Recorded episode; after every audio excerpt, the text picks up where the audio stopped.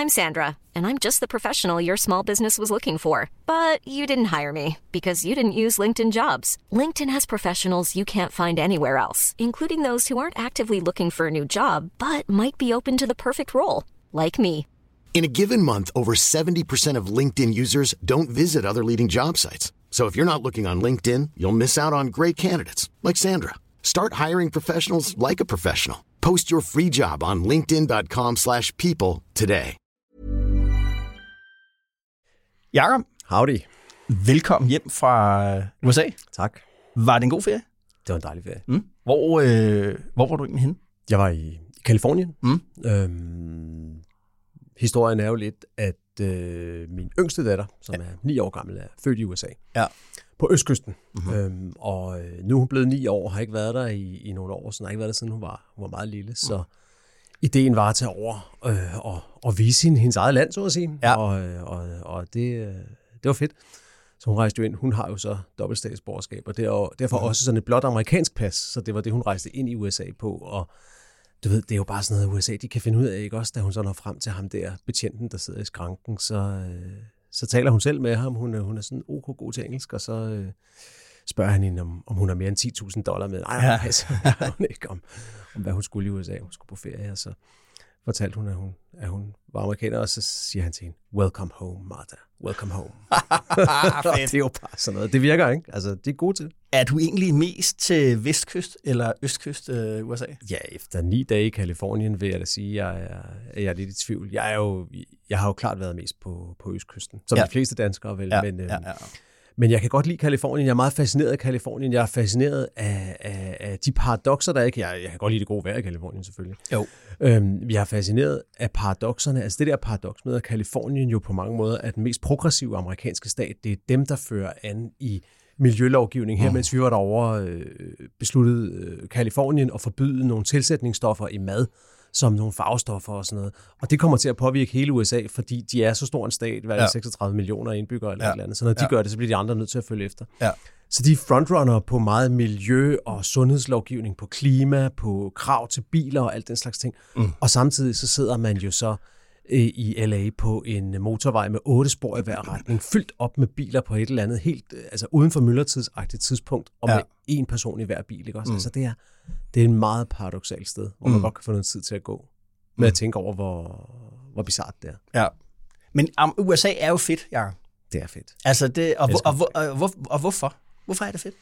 Hvorfor synes du, det er fedt? Jeg tror, øh, jeg tror, det er kompromilløsheden, som for os øh, europæere tit, tit kan noget. Altså, så, så er det selvfølgelig det der med, at vi har så mange kulturelle referencer Ja, ja, dertil, som Ja. gør, at vi også at vi nemt kan falde ind i det og, øh, og, ja. og, og dyrke det. Men, men den der kompromilløshed, som jo også hænger sammen med, med nogle af de der paradoxer, jeg nævnte før, det der med, at det er så vildt et land på mm. en måde, som, øh, som ikke ret mange lande i Europa er, som, som også er med til at gøre det, gøre det til en stor fascination at være der. Ja. Og så synes jeg, det der, jeg var på, faktisk det der Trump er valgt der i 2016, var jeg på en uh-huh. lang cykeltur i uh, New York State, ja. hele vejen op til Lake Placid. Okay. Den Øh, gamle OL-værtsby. Ja, der hvor The Miracle on Ice skete, uh, og det sker uh, hver dag i uh, Lake Placid, ja. også om sommeren.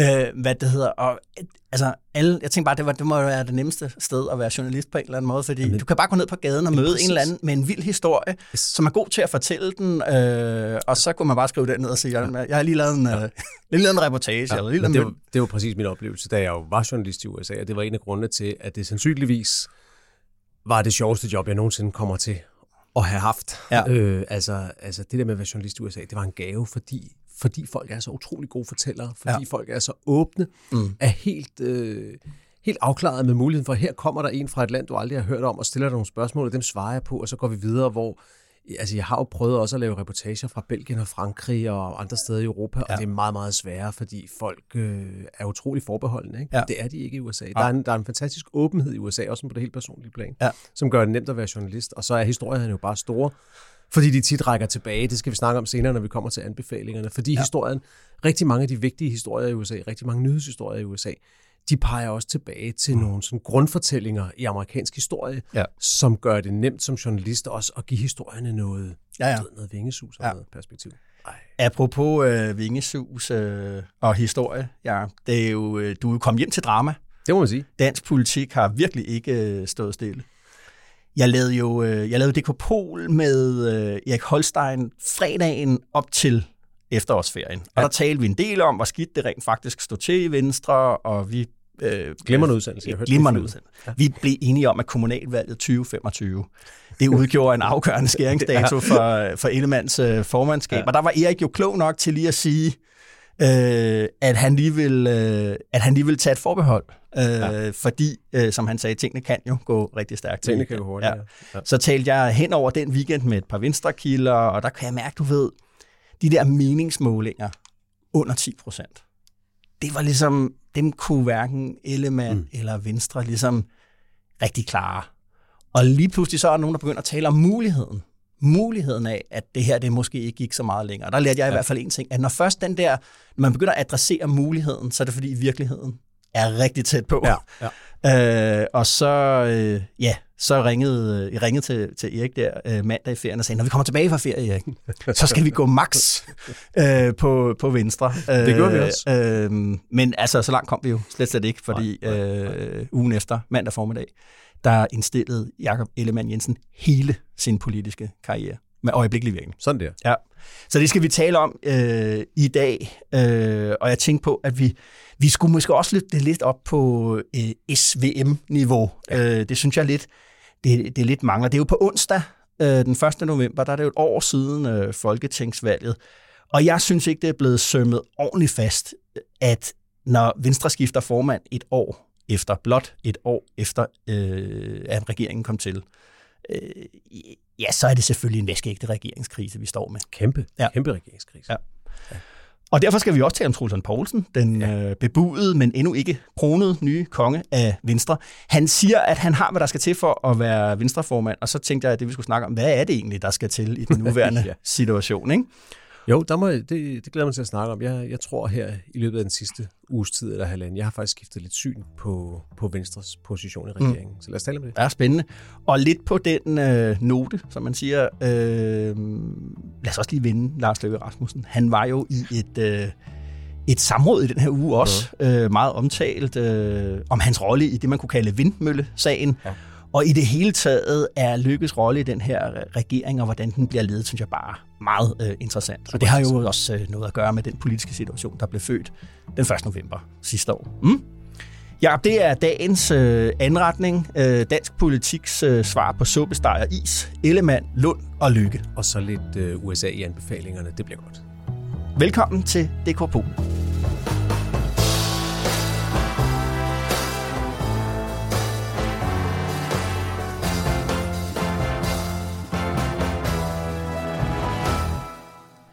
Fluen på, øh, på væggen, Jacob. Hvor har, du, øh, hvor har du siddet og pusset dine vinger hen i den uge? Nu skal du ikke være, nu skal du ikke være USA det hele, så jeg vil godt en tur, til, en tur ned til Bruxelles. Der har jo lige været topmøde dernede, Jo. og jeg kunne, godt, jeg kunne godt tænke mig at have været inde i, øh, i lokalet, hvor de 27 stats- og regeringschefer sidder, Mm.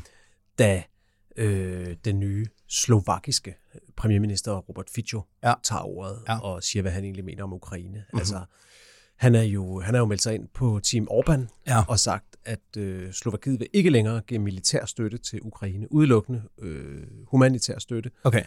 og meldt sig ind på den der Orbán-linje, der hedder, at vi vil hellere have fred end krig. Ja.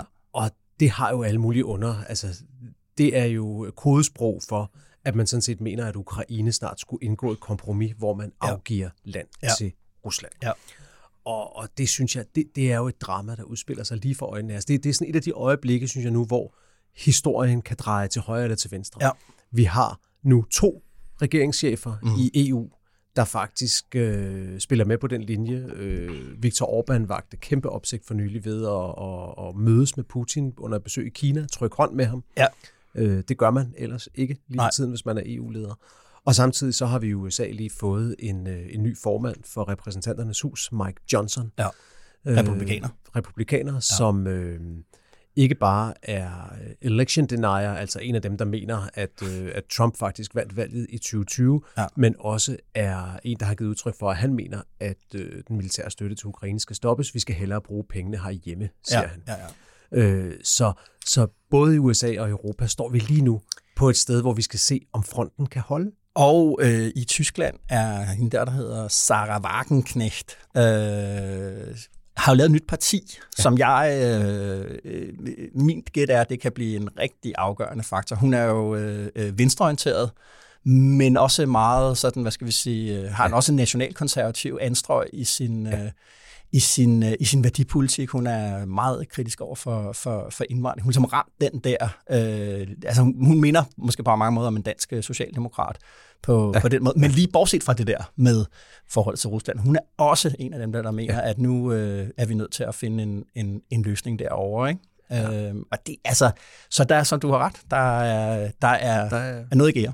Der er noget i gære, og der vil man godt, øh, for at vende tilbage til fluen, grunden til, jeg så godt ville have siddet i det rum, det var, ja. at jeg synes, det er super interessant at vide, hvor, altså, hvordan reagerer Macron? Hvordan reagerer Scholz? Øh, mm. jeg, jeg kan sagtens forestille mig, hvordan Mette Frederiksen reagerede med himmelvendte øjne, og hun gav også klart udtryk for det til ja. journalisterne ja, ja. bagefter, hvor dybt uenig hun er. Men, men du ved, hvor stærk, hvor stærk er modfronten til den der øh, øh, tendens, vi, vi ser nu? Det kunne have været interessant. Det var min flue. Mm. Hvor, øh, hvor vil du gerne have hen den her? Jamen, jeg gad godt at sidde op hos Martin Lidegaard øh, lige nu. Altså Nå. her øh, fredag formiddag, og i hvert fald øh, rigtig gerne på tirsdag, når der er de øh, faste gruppemøder på partierne. Ja, okay. Jeg vil gerne sidde sammen med ham. Hvad, øh, hvad gør Martin Lidegaard interessant lige nu? Jamen, øh, regeringen har jo, har jo her til formiddag fremlagt en 2.0-version af koranafbrændingsloven. Oh yes, oh yes. Og øh, radikale, de meldte sig jo efter et stykke tid, øh, øh, da den første version blev fremsat, på banen og sagde, at vi kommer til at, at, at stemme for. Og så bagefter det, så kom der lige pludselig en masse indvendinger. Christian Friis Bak havde en masse indvendinger. Stinus Lindgren øh, får på sig retten til ikke at stemme for, han vil stemme øh, ud fra mm. sine egne holdninger og alt det der. Øh, noget af nogle af de der indvendinger øh, det meget af det drejede sig om kunstens rolle i det her, og noget af det handlede om, om, om strafferammer. Noget af det synes jeg bare præg af, at jamen, altså, det stod jo allerede i bemærkningerne, det der om strafferammen for eksempel, øh, stod jo allerede i bemærkningerne. Så det ja. lagde ligesom op til, et eller andet sted en grad af politisk teater, at nu kom man med nogle krav, man vidste, man kunne få øh, gennemført, fordi de var stort set allerede mm. øh, nedskrevet, og så kunne man ligesom vise, at man ikke bare havde stemt ja, men at man også ligesom havde fået ændret mm. noget. Ikke? Og det, den opfattelse tror jeg også, der man, man sidder med i regeringen, at det var nok også sådan. Det var. Hva, men, hva, hvad er så dramaet nu? Ja, men dramaet er nu det crunch time for Lidegaard. Okay, på den måde. Altså, kan han få, den, kan han få sin øh, gruppe til at stemme ja og bakke om noget, som jo er, den er svært i den offentlige debat. Øh, det er ydermere er der det der element af, at danskerne jo bakker op om den her mm. øh, øh, øh, lov, i hvert fald i de sidste meningsmåler, jeg har set øh, ja. af det. Kan han få hele sin gruppe til at stemme ja? Ja, okay. Og der er ingen tvivl om, at man i, også i regeringen jo også ligesom kigger på det der og siger, har, har, øh, har Lidegaard magt over sin, sin gruppe? Er han, øh, er han kapabel som øh, politisk leder? Kan han sige, vi går den vej, og så går vi også den vej, hvis man er ja, okay. radikal? Så, så i virkeligheden har det betydning, der rækker ud over koranloven. Det handler, 100%. det handler om, øh, om magtfordeling, magtbalancerne i den radikale gruppe. Det gør det, og det drejer sig om de radikales videre færd i, øh, i, i dansk øh, politik. Ja, okay. Kan det blive en øh, kan, kan de blive den der arbejde, hvad det hedder, arbejdspartner for, for, for SVM-regeringen, okay. som, som jeg Lidegaard har jo sagt, vi sidder på bænken, vi er klar til at ja, okay. blive skiftet ind på det, på det hold. Ikke? Nu, uh, det skal han jo vise nu nu du nævner koranloven, ikke, så, øh, så synes jeg ikke, jeg vil være, holde mig tilbage fra at nævne, at der er jo en lex altinget ja, i, øh, i den reviderede koranlov. Ja. Fordi det var jo, det var jo altinget, der øh, en af vores journalister, der kunne afsløre, at, at, at sådan som koranloven var skruet sammen, så ville det faktisk også teknisk set i hvert fald blive forbudt at hylde koranafbrændinger, hvis det blev vedtaget i sin oprindelige form. Ja. Og det er faktisk i det nye øh, forslag skrevet specifikt ind, at det ikke er strafbart mm-hmm. at hylde koranafbrændinger. Så mhm. det er, det er så altingets aftryk på koranloven, det er, at vi har sørget for, at man godt må stå og, øh, og, og hæppe på, på koranafbrændinger. Ja. Sådan er det nogle gange i journalistik, at man kommer til at forårsage noget. Mm. Så øh, ja, der er en lille læks alting der.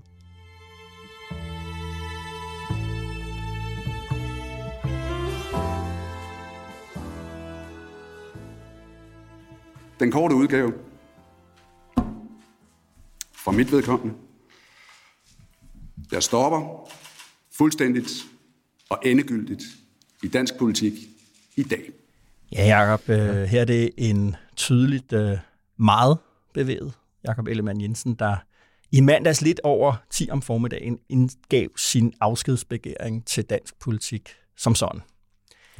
Øh, som jeg også sagde der i indledningen, øh, der var både, man var både overrasket og alligevel øh, slet ikke så Ja, lige præcis. overrasket over det. Lige præcis, ja. Ja, fordi ja, jeg havde ikke regnet med, da jeg mødte på, på arbejde første dag efter efterårsferien, at den skulle starte med, med en formandsafgang. Men da, da der blev indkaldt til det pressemøde, så tænkte man, nå ja, altså lidt som, som du også sagde i indledningen med, at, at, øh, at ja, tingene kunne godt gå hurtigt, og der var ligesom varmet op til det, så på den måde var man ikke så overrasket. Så valgte han så at gå helt ud af politik. Det var også meget, meget dramatisk. Altså han forlod, han forlod øh, ikke bare formandsposten, men også sin ministerpost og også sin plads i Folketinget. Ja. Han sagde simpelthen farvel. Og det var virkelig øh, den dag, altså der, ja. der blev øh, ja. hans øh, særlige rådgiver, øh, Magnus Ullemann, tweetet et, et billede ud af ham, hvor han går ned ad trappen ja. øh, inde på Christiansborg, ja. de der store trappe, øh, der er to øh, af dem, ikke? ned i, i ankomsthallen der, og det er så taget oppefra mm. øh, med en taske i hånden. And that was it. Ja. Og det, det er jo også en del af historien om, øh, om, om Jacob Ellemann, synes jeg, det er, at, øh, at altså det siger også noget om, hvor hårdt det har været for ham, det her, at han har behov for at, at, at forlade det fuldstændig. Ja. Og også det her med, at han godt kan forestille sig tydeligvis, at han kan få et andet, og for ham sikkert sjovere liv udenfor. Det vi snakker om nogle gange, ja. det der med, at der er jo andre, altså man må jo sige helt ærligt, at sådan en som Lars Løkke Rasmussen og også flere andre politikere i Folketinget, har jo været udsat for større nederlag end Jacob Ellemann, ja, og for større kriser Ja. øh, end Jacob Ellemann, og har alligevel valgt at blive hængende med det yderste af fingerspidserne ja. til det sted, som er Christiansborg, og så er de kravlet tilbage og kravlet ja. ind og skabt mm-hmm. sig en, et nyt liv derinde. Ja.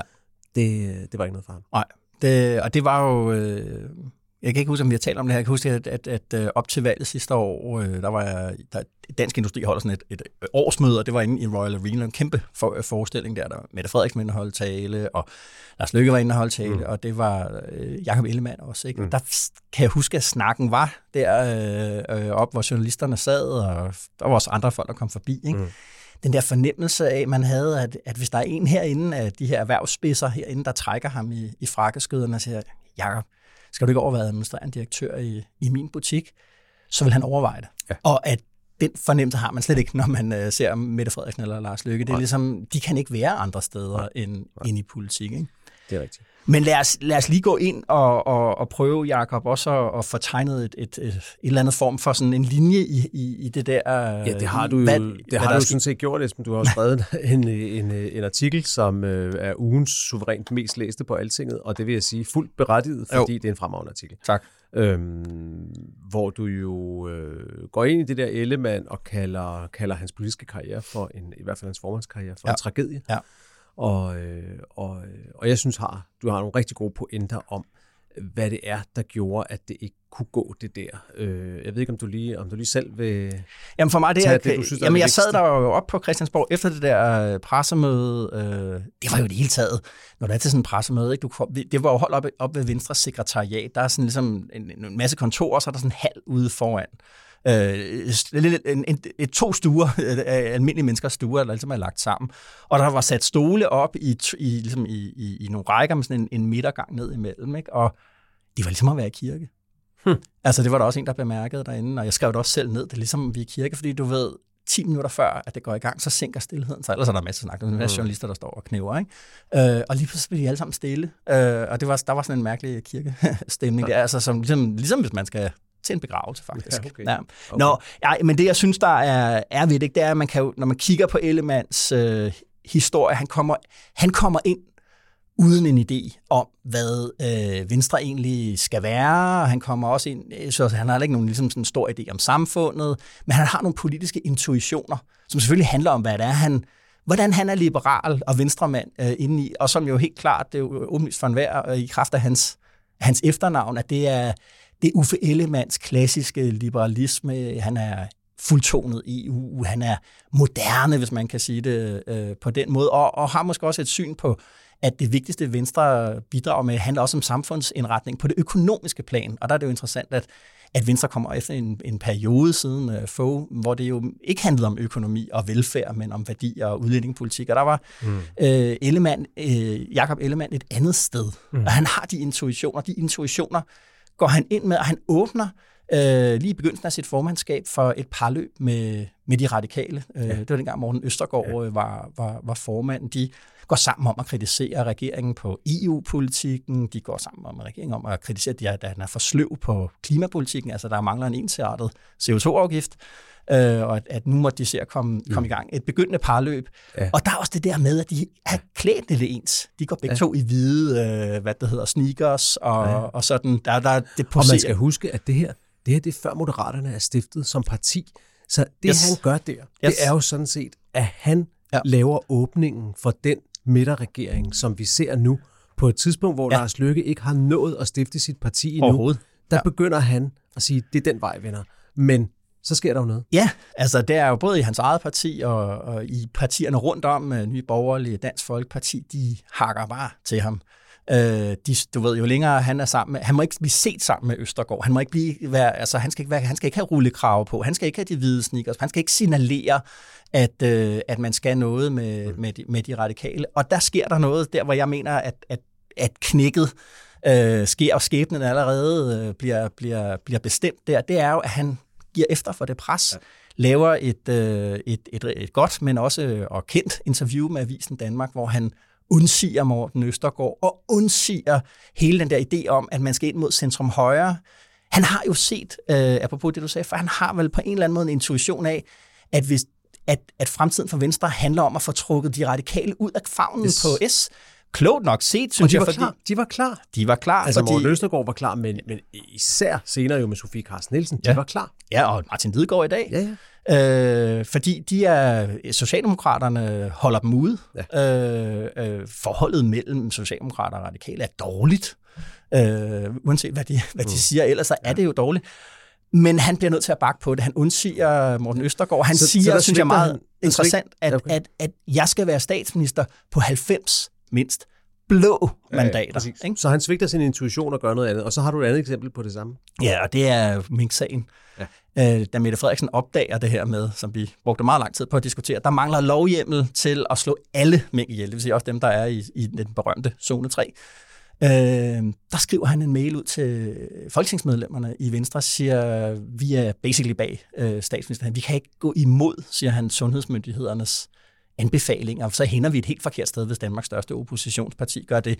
På et tidspunkt, hvor de andre blå partier har vendt sig imod, mm. øh, de vil ikke hjælpe med den der øh, øh, lovhjemmel. Så samme aften faktisk, som han sender den der mail, der får han en ny øh, mail, af BT, der oprullede den sag, øh, blandt andet af Thomas Danielsen, nuværende transportminister, øh, øh, hedder kronet medlem af den jyske del af Venstre, hvis man kan sige mm. det på den måde, der siger, vi er på vej en helt forkert retning, formand, ja. du skal, og han igen øh, ligger øh, Ellemann sig ned og melder sig ind i, ind i blå blok og modstanden mod den her øh, lovhjemmel. Og så ruller det der, altså, fordi jeg kunne jeg sad på Venstres landsmøde året efter, det var i 2020 alt sammen det her, ikke? hvor han siger, vi kommer til at forfølge den her sag ned til mindste detaljer, og han har inden da skrevet og sagt, at han ikke længere har tillid til Mette Frederiksen mm. overhovedet. Og der er han fuldt forankret i, øh, i Blå ja. Blok, i Blå Blok som en anti-Mette Frederiksen-alliance, og på et tidspunkt, hvor Blå Blok jo altså, er, bryder mere og mere sammen, og han gør mere og mere, det har han jo fortalt meget om, for at prøve at holde sammen på stumperne. Og det er jo der, det er jo der han, han begynder det store troværdighedsproblem, som han så får, det det. da han går i regering med Mette Frederiksen. Præcis. Og, og, øh, og, og så synes jeg, jeg synes de der to eksempler, de er rigtig gode, som, som, som, og du bruger dem jo i din artikel som udtryk for, hvorfor det måtte ende galt, fordi at han har simpelthen vist, at han tør ikke stå ved det, han ja. rigtig tror på. Ja. Og derfor må det ende galt. Jeg synes, man kan pege på et tredje sted, som han måske ikke lige så klart har været ude og, og skifte kurs på, men det, at han accepterer at få øh, Inger Støjberg som, øh, som næstformand, ja. var jo også et svigt af det, han rigtig troede på. Jeg kan, ikke, jeg kan ikke forestille mig, at han ikke godt vidste, at det var, at det var galt, men han havde ikke enten kraften eller styrken eller, eller viljen til at, øh, at, at gå imod det og sige, at vi skal noget andet. Og det, og det kom jo til at ramme ham rigtig hårdt. Og det blev fuldt op af det der berømte pressemøde, som jo i dag, hvor Troels Lund har, har overtaget tøjlerne, jo står et helt særligt lys. Ja hvor øh, nogle journalister spørger kan, altså, kan, kan Inger Støjberg blive en del af din regering dømt ved en rigsretssag? Yes. Øh, og Ellemann kan ikke få sig selv til at sige ja. Han padler, og så ja. går Troels Lund ind og overtager. Så Afbryder ham. Ja. ja, så siger nu siger jeg lige noget på vegne af... så, så må formanden i rette sætte mig, ja. men det gør han ikke. Og det, det, lige der, øh, det er jo også et helt skilsættende, synes jeg, øh, øh, øjeblik. Ja, nu skal vi snakke om Troels Lund om lidt, Ja. det er det nemlig et skilsættende øjeblik. Ja. Så synes jeg, at en sidste ting, man måske skal sige om, øh, om, om Ellemann, det var så, at, at, øh, at ud over de her ting, så, og det var måske det, der også førte til hans fald til sidst, øh, det var jo, at han også skuffede sine egne. Altså hvis man snakker med nogle af de folk, som faktisk var med ham og, øh, mm. og var glade for, at han var blevet formand, og troede på hans linje og ja. den vej, han godt ville bevæge Venstre i, så var de jo heller ikke glade, fordi de synes, at de manglede nemlig det, du sagde i begyndelsen, at han kom med en vision for Ja. Venstre eller en vision for Danmark. Det Ja. der med, at efter fire år med Ellemann som formand, er der ikke ret mange, der kan sige, hvad var det egentlig, han ville. Og de synes tit, når han tog ordet, så kom det til at handle om ham selv. Og det gjorde det jo på en måde af naturlige årsager, Ja. når han var syg og stresset og sådan noget. Men de havde ønsket sig, da han så kom tilbage fra, Ja. fra sin sygemelding, han havde holdt et pressemøde, hvor han ikke havde talt om sig selv, men havde talt om en eller anden mærkesag Ja. eller noget. Men, Ja. ja. men de havde det sådan, åh, nu skulle det handle om ham igen. Ja, enig.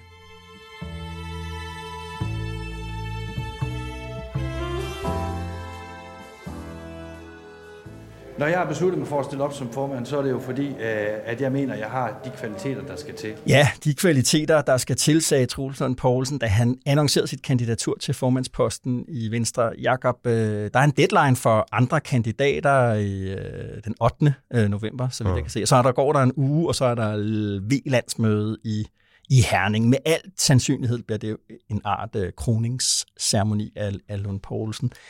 Men lad os lige pelse den her bjørn på den rigtige måde, og i stedet for at tale om Troels Poulsens kvaliteter, så ligesom start med det, der skal til. Fordi, øh, hvad er Venstres situation egentlig lige nu? Øh, altså, fordi partiets analyse er, og det var jo det, der var Ellemands sidste politiske gerning, det var at sige, at det var ham, der var problemet, og ikke partiet, og ikke øh, de varer, der er på hylderne, altså de der mm. resultater, øh, de mener, de har fået af, af SVM-regeringen. De var sådan set gode nok, men, øh, og derfor er det nok for dem bare at, at skifte, skifte formand. Men det kritiske spørgsmål er jo, er problemet ikke, at Venstre er gået i regering? Jo, det, øh, det må jeg, skulle jeg sige, desværre nok sige, at jeg synes, fordi vi har jo diskuteret det her nogle gange, og vores positioner har jo, har jo været sådan lidt, at jeg har argumenteret for, at jeg synes, der var rigtig gode grunde til, at Venstre gik i regering, og Ja. du har været mere skeptisk og sagt, det synes du faktisk var en dårlig beslutning. Og, og, øh, og min primære grund til, at jeg synes, det var en god idé, det var jo, at realiteten var, at Blå Blok var brudt sammen. Ja. Der var ikke nogen Blå Blok at bygge noget andet på. Mm. Og at Venstre så ved at være i regering, kunne opbygge noget vigtig erfaring, som bliver afgørende, hvis partiet skal tilbage Ja. ja. i en, i en Ja. regeringsposition senere, og Ja. ikke, ikke, ikke, ikke bare, bare bare sidde på, på sidelinjen og kigge på. Jo. Nå.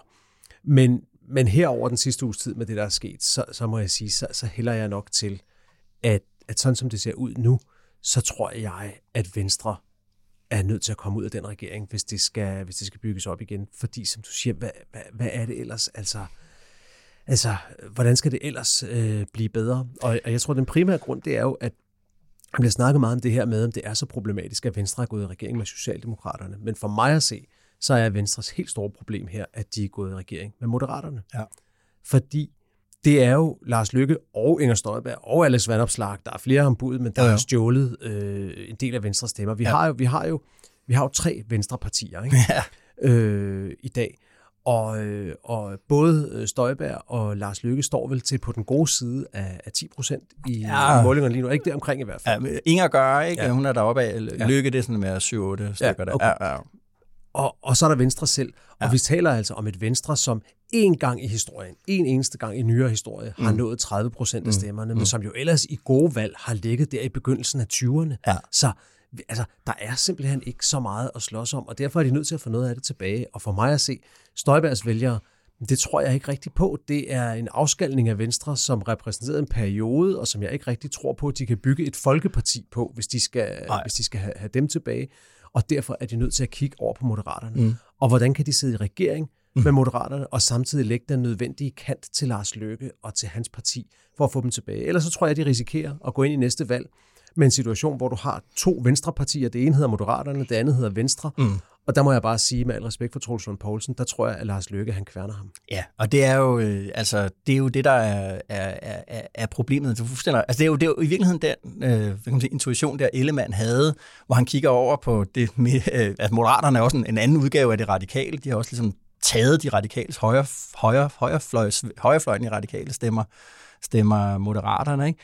Og det er ligesom, jamen, altså selv hvis Venstre, lad os sige, de spiste halvdelen af Liberal Alliances øh, opbakning nu, eller et eller andet, og kom op på de der 15, 16, 17 procent, det vil ikke være nok. Mm. Det vil stadigvæk ikke være nok til Blå Blok. De kan ikke, altså jeg har svært ved at se, at der er en vej for, at øh, LA, K og V kommer i regering uden Socialdemokraterne, uden øh, Lars Løkke, og måske endda også uden øh, Martin Lidegaard. Ikke? Mm. Og det er der jo ikke nogen svar på ved, at, som du siger, at, at, at, at blive inde i, en, inde i en regering, og slet ikke i en kampagnesituation, fordi ja, der har Lykke jo vist, øh, at, at altså, der, er han noget, der er en helt særlig kraft i dansk politik, ja. måske kun overgået af, af Mette Frederiksen ja. i, i, og især som kampagner. Jo, især jo, hvis han, hvis han er i en position, hvor han kan låse de andre fast i, at de ikke rigtig kan gøre noget ved ham, ikke også? Jo. Og det er jo det, Altså, altså Lykke. Hvis Lykke får ja. låst de andre fast, og så længe han har Venstre med i regeringen, så er der jo grænser for, hvad de kan, ja, ja, hvad de kan gøre ved ham. Ikke også? Så det, det, er en, det er en meget, meget svær position, de står i, og, og, og selvfølgelig også fordi, at de, at de politisk, sådan er det jo, bliver nødt til at blive ved med at sluge nogle kameler, hvis de skal være med i den regering. Og de ting, de får til gengæld, ja, de, øh, de, de ligger som altid et godt stykke ud i fremtiden. Ja, og så synes jeg, altså, det der med at gå i regering med Socialdemokratiet, nu taler vi om det der med, at, at, at Ellemann manglede en vision, en, en, mm. og det er, jo, at det er jo i virkeligheden et generelt borgerligt problem, øh, at der ikke er en, en, en, en vision, en ideologi, et, en, en forestilling om Danmark. Øh, og det er ikke bare nu, men det er jo historisk. Øh, efter at, ja. at, at, øh, at de borgerlige taber slaget om samfundsindretning der efter krigen, og vi får den der velfærdsstat, som de jo er imod oprindeligt, øh, så har der manglet den der, øh, et, en alternativ. Hvad er det for et andet samfund, vi så skal have? Hvis nu de borgerlige fik øh, 90 mandater i, øh, i, i 20 år i træk, hvad var det så, så for et samfund, vi vil få?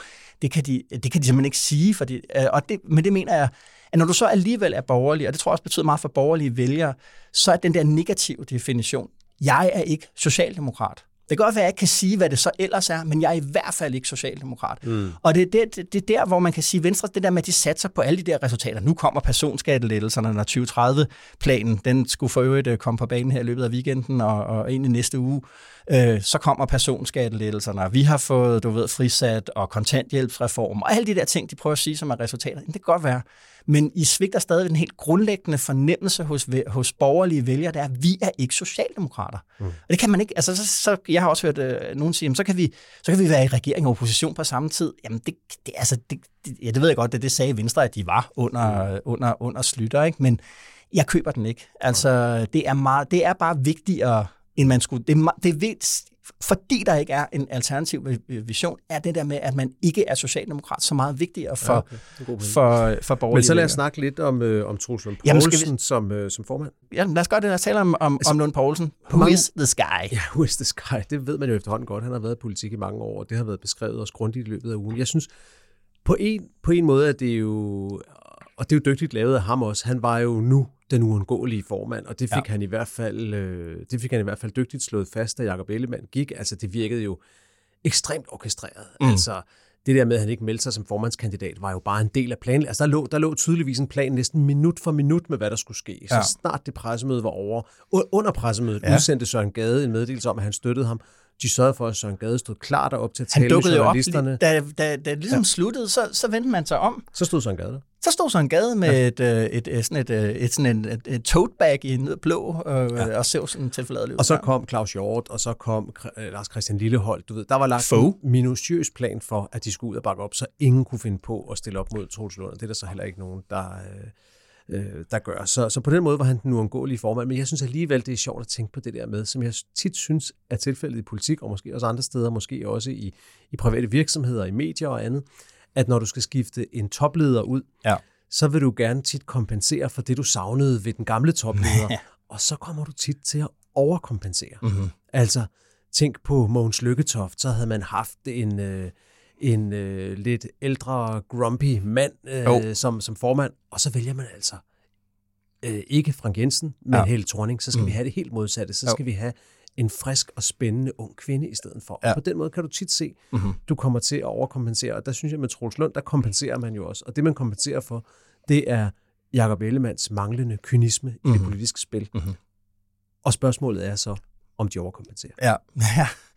Ja, altså, øh, men de siger jo gerne det der med, om han kan matche øh, Lykke Rasmussen og Mette Frederiksen i de der interne, interne forhandlinger, og, ja. og nu har regeringen jo betegnet sig selv som et, et, øh, et arbejdsfællesskab. Det er også et, et, et, et, et stort forhandlingsmøde. Ja. Øh, og det er jeg sikker på. Det, det, det, det, ja, det, kan han nok, det kan han nok godt. Men det kommer jo stadig ned til det der spørgsmål om, kan du vende dig ud af den udadvendte del af, af, af politik? Det har Troels Lund jo selv offentligt flere gange jo slået fast, at det var nok den del, han ikke rigtig havde som, mm. som, som politiker. Han var den der nummer to, en Claus Hjort-agtig figur. Ja. Uh, og, og, og, jeg kiggede på, på, på Truls Poulsens talsvar, jeg nævnte dem, uh, da, vi, da, da, da hvad hedder, jeg lavede det med, med Erik Holstein der. Øh, han har jo nogle, der er jo nogle positive tal på ham. Har, altså, vælgerne har et, et, i hvert fald set op imod uh, reliefet til Ellemann en, en, en mere positivt syn på ham, når man laver de der, har du et positivt uh, indtryk og negativt mm. indtryk, og så trækker man de der tal fra hinanden, og der kommer han ud på plussiden. Uh, det er der ikke mange politikere, der gør. Men, men omvendt så uh, halvdelen af de, når man spørger i de der meningsmål, halvdelen ved ikke, hvem han er. Nej.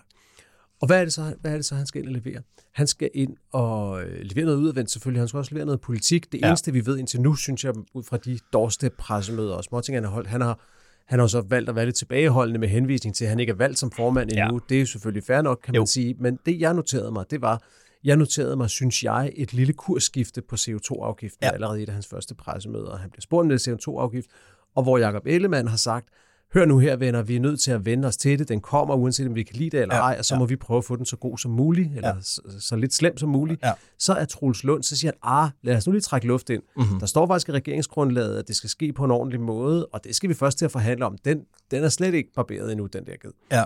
Det er et andet signal, han sender. Ja. Han sender et signal til de to andre partier om, det her det godt blive svært. Der bliver meget besværligt i de her forhandlinger. Jeg skal have noget med hjem. Og det kan selvfølgelig være fornuftigt nok, for det var en sag, der lagde pres på Jacob Ellemann. Bag, del af baglandet er i oprør. Spørgsmålet er bare, om du bygger et nyt Venstre Folkeparti på at tilgodese en trods alt ret lille vælgergruppe, som ja. er landmændene ja. og som er det jyske venstre. Ja. Og det peger ind i det, som er Troels Lunds store problem, og som mm. man også kan høre, hvis man snakker med venstrefolk, det er, at det man lidt forenklet kan kalde byvenstre, mm de er ikke begejstrede. Nej, altså det, jeg lader mærke til, at Claus Hjort Frederiksen han har tit sagt, at der findes ikke byvenstre, der findes ikke landvenstre, men jeg synes også med de kilder, jeg har, har, har, har talt med, at det betyder noget for den, for den jyske del af Venstre, at uh, Trunsen Poulsen er, er, er jyde, og det der traktortrols, uh, mm. altså at man lægger vægt på, at, at han har den der forbindelse til, ja. til, til, til landbruget ind på kroppen. Altså han mm. selv kommer derfra, og han ja. selv ligesom er fritidslandmand og sådan noget øh, at det, det, det betyder noget, at øh, ja, der var en, der sagde, at altså, han, han kan gøre det, øh, Jacob Ellemann øh, også ville have gjort, men det betyder bare noget andet, når det er Troels, der gør det. Ja. Og det, det, det, det, det tror jeg sådan set egentlig på er rigtigt, øh, men det er jo helt vildt også øh, at, at, at, at sige, ikke? Jo, det er det, og så, så skal man huske, at det er anden gang nu, at, øh, at en repræsentant for byvenstre, hvis mm. vi skal blive den, den terminologi, ja. er blevet væltet og ja. blevet væltet af nok primært øh, det jyske venstre. Altså det skete for Lars Løkke Rasmussen. Ja. Han gik sig teknisk selv, men han blev væltet ja. af, af, af jyderne i partiet. Ja. Og nu er det så også sket for, for Jacob Ellemann. Og det ja. skaber jo hos det der kredsen omkring Søren Pind og den der type venstrefolk ja. en frustration mm. over, at de synes, at det er jo ikke, det er jo ikke deres venstre, der, der bliver til gode. Og det sjove ved det er jo, at, øh, kommer jeg til at tænke på det i går, at at noget af den, der har forsuret, der forsuret lykkes forhold til, til, den, til, til landbrugsvenstre, eller hvad vi vil kalde det, det var jo, at han frem imod øh, 19-valget, altså der i, i, i 2018, øh, kan du huske det der med, at Venstre farvede deres logo grønt, og sådan noget, mm. det med, og havde kampagne, der hed, at Venstre var klimaparti. Det var fordi, at, at i Venstre var man hunderad for, at, øh, at klimadagsordenen vil, øh, skulle løbe fra dem, skulle løbe fra dem ligge over hos Centrum øh, ja. Venstre, at, at klima vil blive det nye udlænding. Det udlændingepolitik var i nålerne, hvor du ved, der er stram udlændingepolitik, så stemte man borgerligt, og det gjorde, at, at Socialdemokratiet og Centrum Venstre, de var væk fra magten i 10 år. Kunne det samme ske med, med klima, hvor man kan sige, okay, du kan stemme SF, eller Enhedslisten, eller Socialdemokratiet, eller Radikal, hvad nu er, men blokken øh, ligger der derovre. Så derfor følte man jo et behov, og der stod øh, Lykke og Jakob Ellemann inde på Akselborg, og beskeden til landbruget var, I er nødt til at, at, at, kunne komme med os her på den, med, med, med en klimaafgift på landbruget, for ellers så er Venstre ikke et, et konkurrencedygtigt parti om regeringsmagten. Og nu, øh, baseret på begge dele, er, er der nu røget en, øh, en, en, en, en formand. bliver- Spørgsmålet er så, om der går sådan noget Nixon goes to China i det. Kan, kan Lund, Og hvad Lund- mener du med det? Jamen, at kan Lund komme med den, altså levere den CO2-afgift, uden at det smadrer øh, Venstre, uden at det smadrer hans formandskab. Ja. Det kunne være det. og samtidig tiltrække nogle yngre vælgere. Så synes jeg lige, vi, vi, vi skal nå hurtigt at runde, at han har fået sin første, sin første møjsag allerede. Ja. Altså, han havde jo en, en næppe annonceret før, at en gammel fjende øh, i form af Helle thorning Schmidt på, øh, ja, både til Ekstrabladet, men jo også på sin Instagram-profil, øh, Hun har givet den fuld gas. bad om at få en undskyldning. Ja, hun har For- om en undskyldning. øh, øh, skattesagen, ikke selve det her med, at hendes papirer blev, blev, blev udleveret, men at, øh, at Lund, og det blev jo slået fast i den der kommissionsundersøgelse, havde været med til at sprede de her øh, rygter om, at øh, Helle Schmidts mand, Stephen Kinnock, var homoseksuel. Ja, det, ja, så vidt jeg husker, var det hans eget vidneudsagn, hvor han erkendte, at han havde, han havde delt den oplysning, Ja. at Stephen Kinnock var homoseksuel Ja. med øh, sin egen spindoktor og med to ministersekretærer. Og den oplysning var jo kommet fra øh, Helle Thornings egen skatterådgiver, som løgnagtigt Ja. havde sagt det i et møde med skattevæsenet, for at prøve at forklare, hvorfor Stephen Kinnock var så meget ude af landet. Ja. Angiveligt helt uden øh, basis i noget som helst, og han har også, skatterådgiveren har undskyldt over for Helle Thorning, at han, han havde gjort det. Men, men, men det har Troels Lund altså aldrig gjort. Undskyld, at han spredte de der rygter, hvad han selvfølgelig ikke, ikke måtte som minister, må man ikke gå og, og, og dele den slags oplysninger, som man kommer i besiddelse af. Han Nej. skulle aldrig sandsynligvis have haft den oplysning, det sagde Skattekommissionen også. Det var en fejl af departementchefen at give ham dem. Ja. Hele den der komplicerede sag, Ja. der har Helle Thorning sagt, du har aldrig sagt undskyld til mig. Ja. Og, øh, og, og jeg tænkte egentlig, må jeg sige, at hvis, hvis, øh, hvis Troels Lund var smart, så sagde han, nej, det skulle jeg ikke have gjort. Det er Ja. ked af. Så havde det måske været lukket. Ja. Men det er måske også det der med, det er igen det der med at kompensere for den tidligere formand. For Troels Lund kommer ind og overtager efter en formand, som de i partiet har opfattet som lidt svag. Ja, ja, og som jo har undskyldt og beklaget fejl mange, mange gange. Yes, han har sagt undskyld for en masse ting. Så, så Troels Lund, tror jeg, har haft sådan en instinkt om, jeg kan ikke begynde med at sige undskyld for noget. Nej. Det er ikke, det er ikke, det er, jeg er lige præcis, jeg er den, der ikke siger undskyld. Ja. Så det vil han ikke. Og så har han gået rundt og sagt, jeg er blevet pur frikendt i Skattesagskommissionen, og der må man bare sige, Ja. at det er forkert. Ja, men det sagde de jo allerede dengang. Ja, ja, Ja. men det er bare, det er bare Ja. objektivt forkert. Det er uanset, hvad man ellers mener om sagen, fordi at den der kommission, øh, sådan er det med sådan nogle kommissioner, de må slet ikke tage stilling til ministres ansvar, fordi Nej. Det er kun Folketinget, der må det. Ja. Ja. Det er Folketinget, der beslutter, om en minister skal fyres, eller have en næse, eller stilles for rigsretten. Ja. Så kommissionen kan bare fremlægge fakta, de tager ikke stilling til det. Så det er simpelthen forkert at sige, at han er blevet frikendt. Og i øvrigt gav Folketinget ham også en næse, så hvis man ikke skal sige det, så er han faktisk det modsatte ja. er frikendt i, i sagen. Så det er, det er en møgssag, og det er jo også det er jo også en del af det, som øh, Ekstrabladet vil kalde velkommen på forsiden. Altså velkommen på formandsposten. Ja. Så begynder den slags at få betydning igen. Præcis. Og jeg lagde mærke til, at, øh, at, at altså, den har de jo fulgt op, øh, jeg så, øh, også jo for Socialdemokraternes øh, vedkommende. Jeg tænkte faktisk på, om det skulle have været min flue, øh, ikke at sidde hjemme hos Troels Lund, øh, da han fik den, øh, den ja. Besked, men hjemme hos Mette Frederiksen. Ja. Øh, fordi, øh, ja, nu er de jo i regeringen sammen. Hun kastet sin, sin, øh, sin dybe kærlighed til, til Troels, øh, Troels Poulsen jo. Ja. Og jeg så, at øh, Brian Weikart, øh, kollega op for gangen, øh, Ekstrabladets Brian Weikart, de var jo allerede ude og spørge Socialdemokraterne om, hvad synes I, at Ja, ja, Troels Lund skal give en, øh, en, en undskyldning? Og der, der, der havde man hverken tid, og man vidste nærmest ikke, hvad sagen handlede om, og så Nej, videre. Ikke? Øh, og det kan jo, jeg ved, jeg ved ikke, om den her bliver, bliver klippende fast, men, men, øh, men det er jo lige præcis, nu står han i det der, øh, altså hvor Ellemann lige har stået, det der pres, som, ja, det, det ved man jo simpelthen ikke, hvad, hvad vil sige, medmindre man har, har oplevet det. Øh, det kan blive lidt interessant at se, hvordan, han, hvordan hans offentlige person kommer til at træde frem nu. Det må man sige.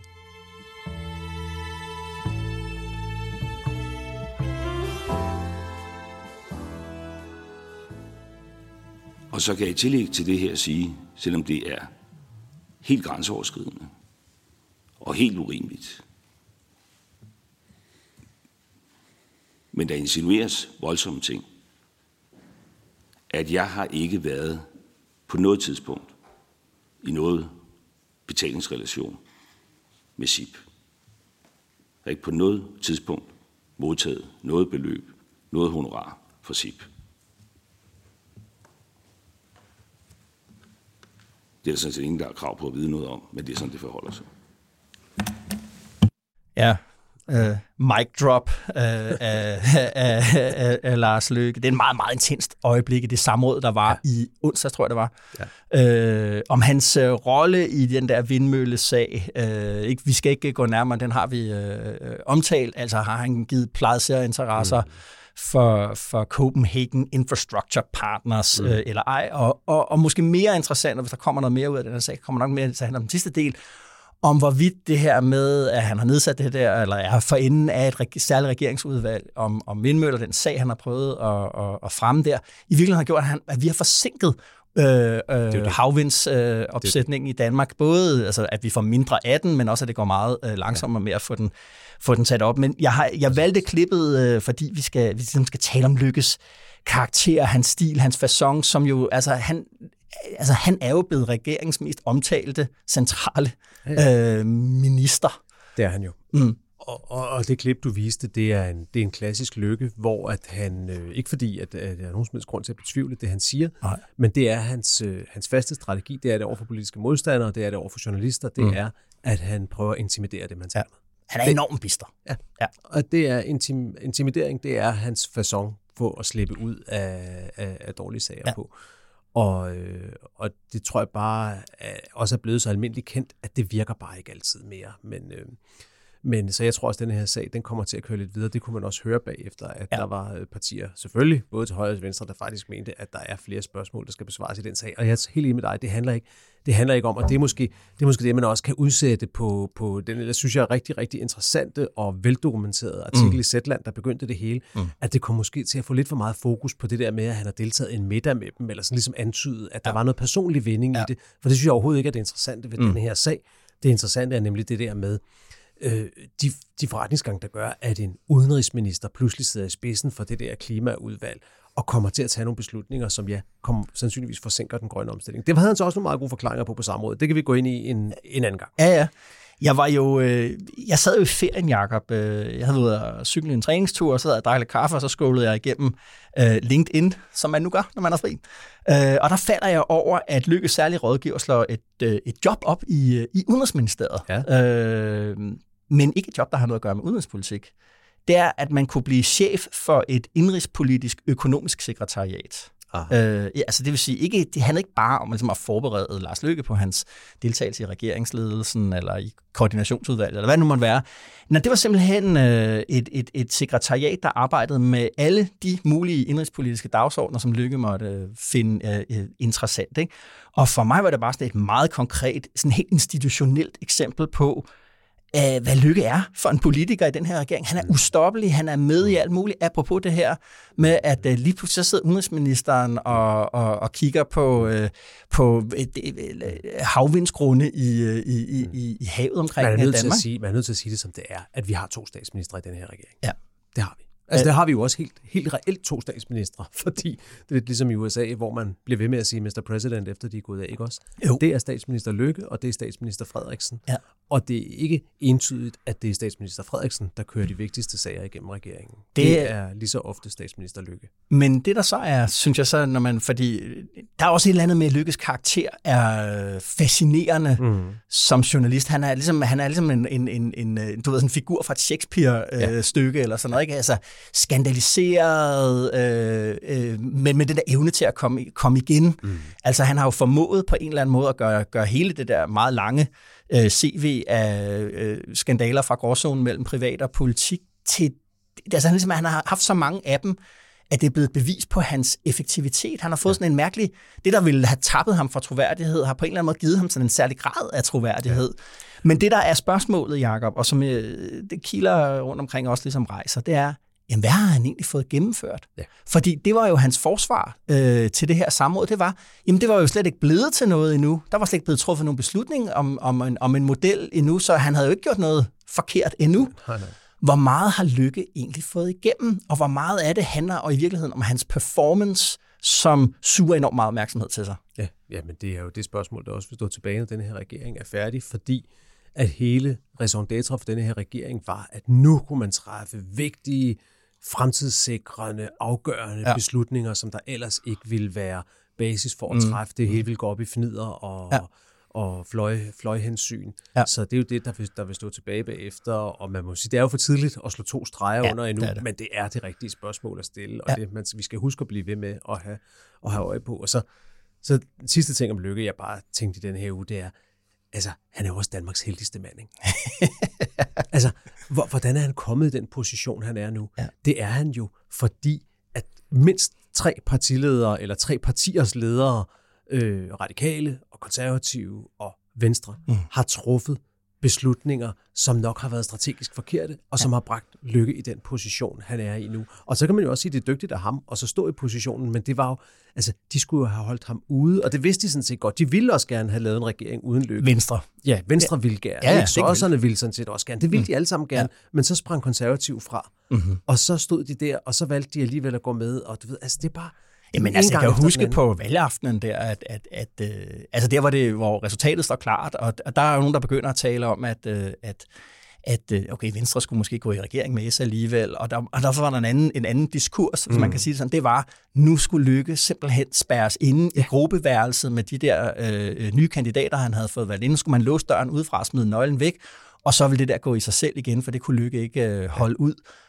Og så, ja, som du siger, så alligevel så beslutter Venstre sig for, sådan som jeg har forstået det, fordi de insisterer på, at det skal være en flertalsregering. Og når K gik, og SF gik, og så, var havde, så kiggede man, hvem kan så levere flertal? Og det var den vej, at Lykke alligevel kom ind i den der regering. Og som du også sagde før om, omkring Truls Lund Poulsen, det er Venstres helt store problem, at de sidder i regering og hvis, med ham. og, og hvis nu der sker det, som vi snakkede om tidligere, at Venstre på et eller andet tidspunkt, det er jo ikke lige nu, men om lidt, mm. om nogle måneder, om et år, mm. forlader den regering. Mm. Hvad har vi så tilbage? Mm. Ved du hvad? Så har vi en SR-regering, hvor det bare er lykke, der Ja. er de radikale. Ja.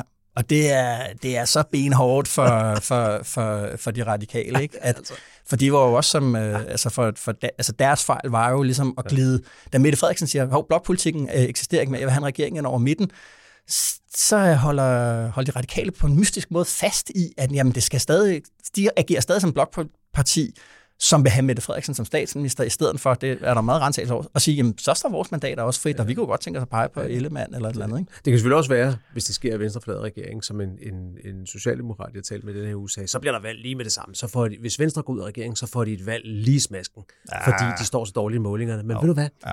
Det tror jeg faktisk ikke. Nej. Fordi at, i hvert fald ikke, hvis Venstre siger, at de godt vil være parlamentarisk grundlag for, for at regeringen kan fortsætte. Fordi at hvis Mette Frederiksen udskriver valg med det samme, mm. når Venstre forlader regeringen, nu er vi lidt ude i hypoteser, Jo, jo. men hvis hun gør det, Ja. så er det jo også en erkendelse af, at det midterprojekt, det er slået fejl Ja, at det ikke kunne virke. Og derfor synes jeg næsten, at hun og Lykke er nødt til at køre det videre for mm. at vise, ja. at de gjorde det rigtige.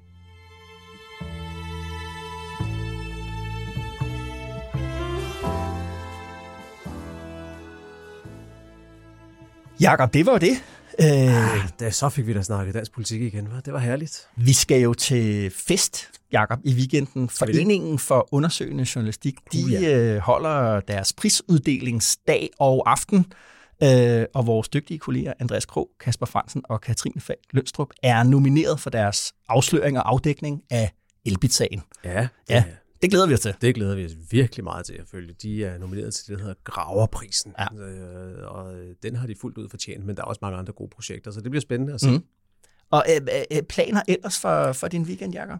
Jamen, det er en lidt travl weekend, synes jeg, men øh, vi skal ud og lukke kolonihaven ned for sæsonen. Nu er det alvor. Nu er efteråret kommet, så Ja. ja. nu skal der lukkes ned og slukkes for vandet og ja. du ved, den slags. Øhm, måske skal en tur forbi øh, Brøndby Stadion. Øh, De har jo besluttet derude nu, at, Mm. øh, at øh, der er så meget tryk på billetterne derude, at hvis man ikke bruger sit sæsonkort nok i løbet af sæsonen, så får man faktisk ikke lov til at forny det bagefter. Så Uh-oh. de har lagt sådan en moderat fysisk pres på, at man skal, øh, man skal dukke op en gang imellem, hvis Ja. man bliver ved med at blive inviteret. Der bliver simpelthen målt øh, fravær. Den, øh, den, øh, den dyrker vi ikke her i Dekopol. Man er altid velkommen, også selvom man har sprunget et par episoder over. Men øh, ja, hvad Mm. skal du lave?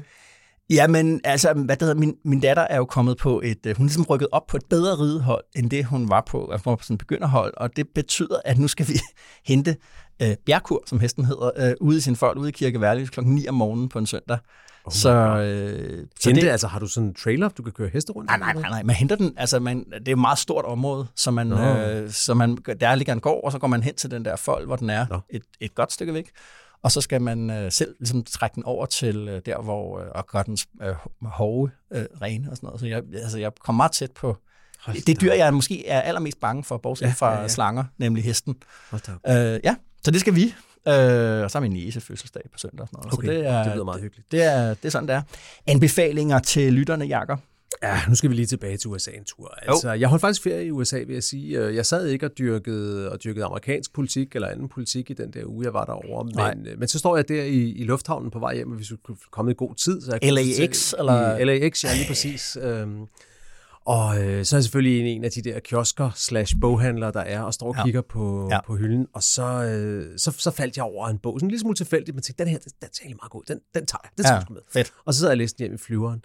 Og det var en bog af en øh, amerikansk historiker, der hedder Heather Cox Richardson. Mm-hmm. Bogen hedder Dem- Democracy Awakening. Og det er for så vidt endnu en bog om demokratiets krise i USA, kan man Ja. sige. Men den havde alligevel et eller andet over sig, fordi det er faktisk en, en meget fin lille historisk gennemgang af, af ud fra et sådan helt klart, hvad skal man sige, anti øh, republikansk ståsted, Jo. øh, men sådan en gennemgang af, af, af, hvad det egentlig er, der er sket i amerikansk politik her de, de seneste årtier, og, og jeg blev egentlig glad for bogen, da jeg begyndte at læse den, fordi den bekræfter en af mine egne teser, nemlig den med, at, at hele racespørgsmålet har utrolig stor betydning for stort set alle politikområder i USA. Så Ja. jeg tænkte, Nå, der er en anden en, der, øh, der bekræfter det, jeg selv går og tænker. Så det var meget fint. Øh, og så er det meget tankevækkende i bogen. Hun trækker linjerne helt tilbage til, til Nixon og lidt før, og, og opleve det der, som vi egentlig godt vidste, men lige få det blive mindet om, at nogle af de personer, som er med til at hjælpe Nixon helt tilbage i 60'erne med at vinde præsidentvalget, mm. Det er altså også nogle af dem, der står tæt på, på Trump i 2016, da han vinder, og som jo senere er blevet meget skandaliseret og sådan noget. Ikke? Jo.